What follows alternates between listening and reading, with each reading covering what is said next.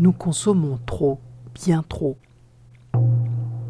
Il faudrait 2,9 terres si toute l'humanité vivait comme les Français, ou 3 même si on vivait tous comme des Suisses. Les incitations à changer nos modes de consommation ne suffisent plus, d'où l'idée d'instaurer des quotas énergie-matière par personne et par an. De quoi s'agit-il? Qu'est-ce que cela changerait dans nos vies? J'en parle avec Romain Ferrari. Bienvenue dans ce podcast Zoein, c'est quand qu'on va où dans lequel je débat avec mes invités des mesures chocs du texte Proposition pour un retour sur Terre, un texte que vous retrouvez sur le site de la pensée écologique. Bonjour Romain Ferrari. Vous êtes euh, directeur de la responsabilité sociétale de l'entreprise euh, Serge Ferrari. Vous êtes également directeur général de la start-up Polylop, une euh, start-up qui se trouve près de Valence et qui produit des micro-usines de recyclage de déchets plastiques. On va parler avec vous d'empreinte matérielle par habitant. C'est un concept qu'on utilise peut-être moins souvent que celui d'émissions de, gaz à effet de serre. Qu'est-ce que c'est que cette empreinte matérielle par habitant? Alors c'est hum, quelque chose de bien différent de la consommation directe de matériaux. En fait, on a toujours l'impression de mesurer les choses par la consommation directe que l'on fait. Mais en fait, l'empreinte, c'est quelque chose qui intègre les flux de matière qui sont cachés, c'est-à-dire ceux qu'on n'a pas dans les mains. Et donc, ils sont beaucoup plus importants que les flux directs qui transitent dans nos mains au travers des actes de production-consommation tout à fait courants. Par exemple, quand on achète une voiture, bon, c'est déjà lourd une voiture, ça pèse une tonne, donc on se dit, oh une tonne de matériaux, c'est quand même important. Mais en fait, non, l'empreinte totale de cette voiture, c'est 13 tonnes de matériaux. C'est-à-dire qu'il a fallu extraire 13 tonnes Enfin, il a fallu extraire une certaine quantité de matériaux, plus des intrants pour les purifier, pour les raffiner, pour les mettre exactement dans la forme et dans la pureté que l'on veut. Et tout ça a engendré une consommation de 13 tonnes de matière, dont une tonne nous est livrée et 12 tonnes restent au bord de la route sous forme d'un déchet. Il faudrait baisser de combien cette, cette empreinte matérielle pour arriver à vivre avec une seule terre? Alors, cette empreinte matérielle par habitant, elle est quand même très élevée, puisque en moyenne dans le monde, elle est autour de 10, 10 tonnes par habitant et par an. Mais dans les pays développés, elle se situe entre 20 et 25 tonnes par habitant et par an. Et pour que euh, les activités économiques soient viables, il faudrait rapidement, quand je dis rapidement, c'est dans les 10 à 20 prochaines années, pas plus tard que cela, le ramener à 5 tonnes par habitant et par an. Donc vous voyez, un, pour les pays développés, c'est un, un, effort très important, puisqu'en gros, il faut diviser par 4 cette consommation en valeur absolue. Et si en plus on est dans une croissance économique à 3% qui fait qu'on double tous les 27 ans, ben, en valeur relative, c'est beaucoup plus même qu'une réduction d'un facteur 4. Ça peut être un, facteur de 5, 6, voire 8 dans certains cas. Romain Ferrari, pour arriver à une telle réduction, est-ce que la proposition d'établir des quotas par personne, est-ce que ça vous paraît une proposition nécessaire, indispensable, utile? Qu'est-ce que vous en pensez? Alors, bon, l'objectif de réduction, euh, c'est un objectif qui est incontournable de réduction de cette intensité de matière et d'énergie. Techniquement, c'est faisable, puisque aujourd'hui, on sait alléger, on sait offrir euh, les mêmes qualités de services, les mêmes qualités de produits en utilisant deux fois moins de ressources. c'est un effort, mais on peut le faire. On sait faire durer les biens de consommation, les équipements, grâce à la réparation notamment, qu'on peut développer et qui crée des emplois, ça c'est très intéressant. Et puis on peut recycler en finale pour là aussi essayer de prolonger l'utilisation des ressources. Si chacune de ces mesures permet de diviser par deux, bah, vous voyez qu'en les cumulant, on arrive à un résultat de réduction d'un facteur 4 à 8. Donc on peut y arriver. Donc je dirais que ce n'est pas vraiment un problème technique. Mais prenons par exemple euh, les voitures.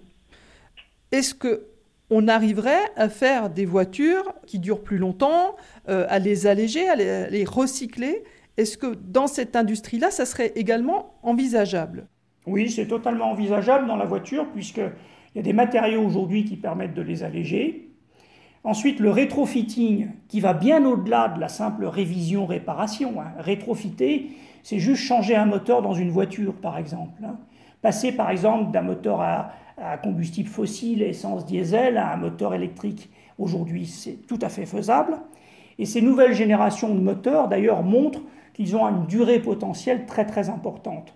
Ensuite, derrière, le recyclage de ces composants est aussi possible. Donc je dirais, il n'y a pas vraiment de limite technique.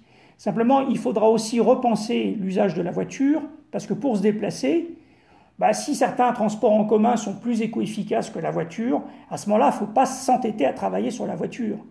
Il faut plutôt travailler sur les modes de transport.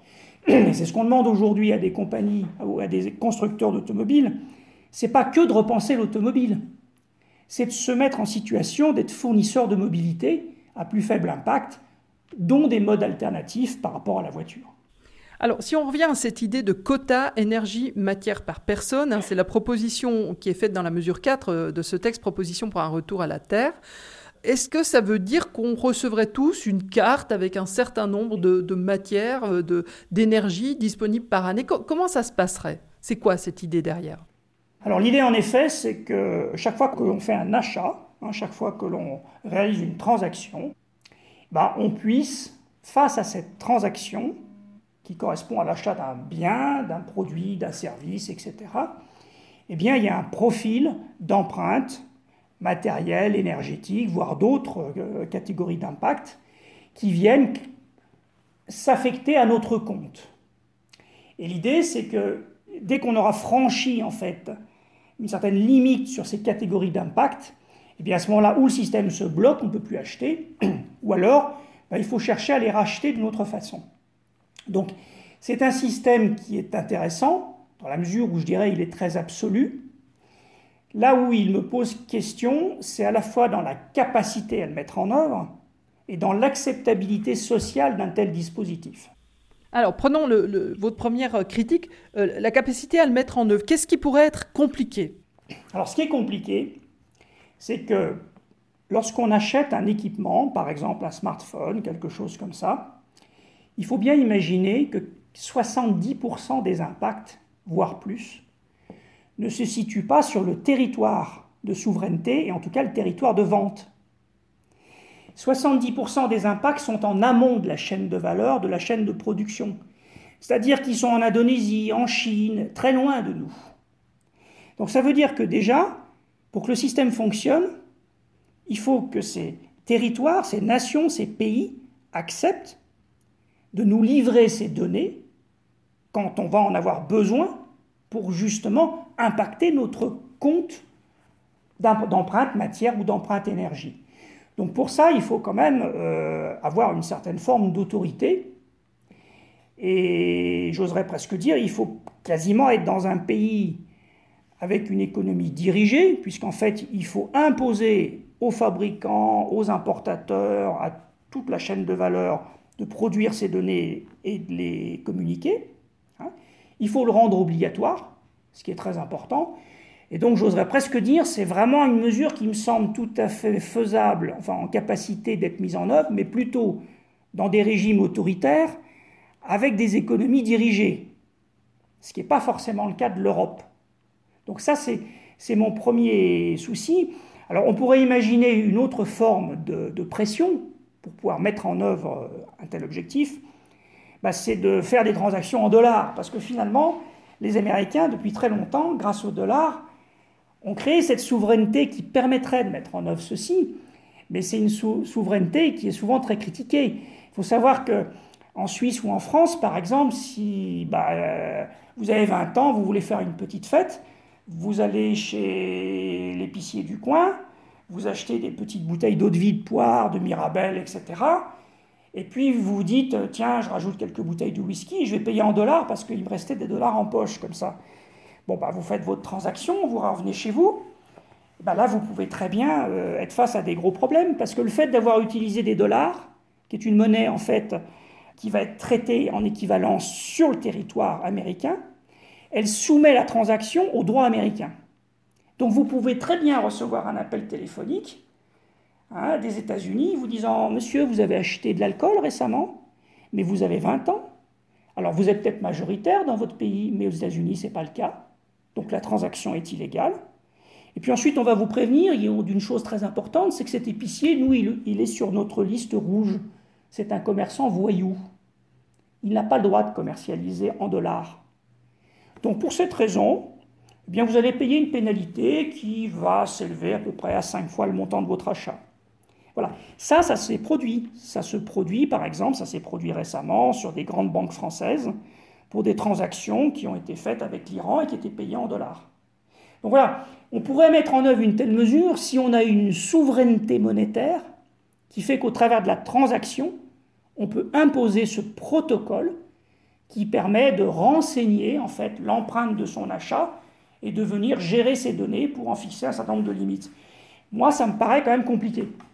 Romain Ferrari, ce que vous nous décrivez, c'est un peu vraiment un Big Brother vert, mais qui observerait chacun de, nos achats. Enfin, vraiment, on n'est pas du tout dans cette culture-là, quoi.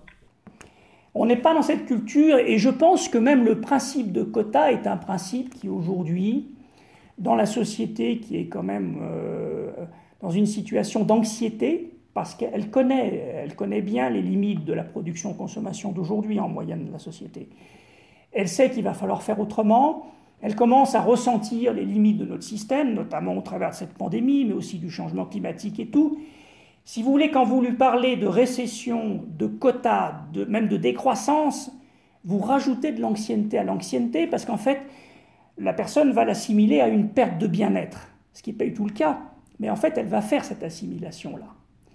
Et c'est malheureusement ce qui me semble très très compliqué quand on utilise aujourd'hui ces mots-là de quotas, de restrictions, de décroissance, parce qu'en fait, on vend mal l'histoire dès le départ. Et ça, c'est malheureusement quelque chose qui peut en limiter son déploiement, alors qu'in fine, cette idée avait du bon, quoi. elle a du bon. Mais alors, comment on fait pour justement parvenir à réduire notre consommation. Parce qu'il y a aussi des fois des tensions dans la société entre ceux qui essayent de bien faire et ceux qui s'en foutent. Euh, est-ce que quand même cette idée de, d'obliger même ceux qui ne sont pas partants, à, petit à petit s'y mettre, elle n'a pas quelque chose de bon?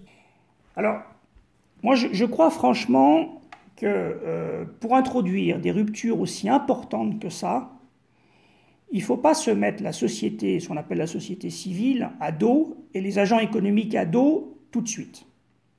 Il faut commencer à les emmener, et les emmener avec des mesures incitatives très très fortes. Vous auriez un exemple de mesures incitatives fortes bah, Je dirais, au lieu de limiter ou de renchérir, de limiter par des quotas ou de renchérir par des taxes environnementales, on peut peut-être, par le jeu de la fiscalité, ou par des aides monétaires grâce à des monnaies complémentaires, rendre l'offre responsable moins chère. Vous dites simplement, par une modification de règles du jeu, je rends plus accessible une offre responsable, en fait, vous emmenez tout le monde. Le consommateur est content, il vous dit, bah attendez, euh, payez pas plus cher quelque chose de bien, moi ça me va bien. Le producteur, à qui euh, vous dites, attention, vous avez beau avoir un prix de revient plus élevé, en fait, in fine, sur l'étalage, vous ne serez pas plus cher que les autres. Ah bah, lui, il dit, enfin. Après, évidemment, il faut convaincre un tiers, qui est les pouvoirs publics, la puissance publique, qui, elle, va devoir mettre en œuvre ces mesures économiques de manière à bah, de permettre de boucler en fait l'ensemble du système et de ne pas être déficitaire in fine. Et c'est là-dessus que Fondation 2019 travaille. Parce qu'on ne l'a pas dit, vous êtes également à la tête de Fondation 2019, qui est un organisme qui vise à ramener l'économie sur Terre. Si je le dis comme ça, ça vous va? Oui, parce qu'en fait, 2019, c'est 50 ans après un pied sur la Lune, donc après 69. Et c'est vrai que cette date-là, au-delà du pied sur la Lune, elle correspond bien au décollage de l'économie, à une économie qui est devenue totalement hors sol, qui s'est affranchie en fait des limites planétaires, voire même de l'existence de la nature et du besoin pour bien vivre d'avoir aussi et surtout une nature en pleine santé. C'est cette époque-là, et l'idée était de se dire, bah, 50 ans après, le cinquantenaire d'un pied sur la Lune, ça devrait être le retour du pied sur Terre, le retour d'une économie dans le sol, synchronisée avec la biosphère, et qui ne lutte pas contre la planète, mais qui au contraire s'y associe. Romain Ferrari, on va développer ces points très intéressants dans un prochain podcast, mais pour terminer celui-ci, Imaginons que je vous rappelle dans 5 ans, on est en 2025. Vous nous avez dit en début de ce podcast, on a 10 ans pour baisser euh, notre empreinte, notre consommation de matière. Je vous rappelle dans 5 ans, ces incitations, bon, elles ont un petit peu progressé, mais pas suffisamment. Est-ce qu'à ce, moment-là, peut-être les quotas deviendraient la seule arme qu'on pourrait utiliser? Alors je pense que malheureusement, euh, quand on en sera là, les quotas seront aussi euh, trop tard puisqu'en fait, euh, de facto, ils auront été appliqués. C'est-à-dire qu'en gros, seules les nations qui ont une souveraineté, une puissance, soit économique, soit militaire, soit territoriale, etc., auront finalement mis la main sur les dernières ressources disponibles et les auront réservées à leur population, soit euh, c'est une autre inégalité qui aura surgi, et les deux peuvent se combiner d'ailleurs, bah, c'est forcément les plus riches qui ont eu les moyens de les réserver, qui pourront continuer à vivre à peu près normalement. Donc malheureusement, je pense que ça sera beaucoup trop tard. Merci beaucoup Romain Ferrari. On aura le plaisir de vous retrouver bientôt dans un prochain podcast où on va parler justement de, de ces mesures de fiscalité. Merci beaucoup, avec plaisir. Voilà, c'est fini. Si ce podcast Zoein, c'est quand qu'on va où vous a plu, Merci de vous y abonner ou de nous liker. Ce podcast était signé Catherine Erard et la réalisation est l'œuvre de Mathieu Ramsauer. À tout bientôt pour de nouveaux épisodes.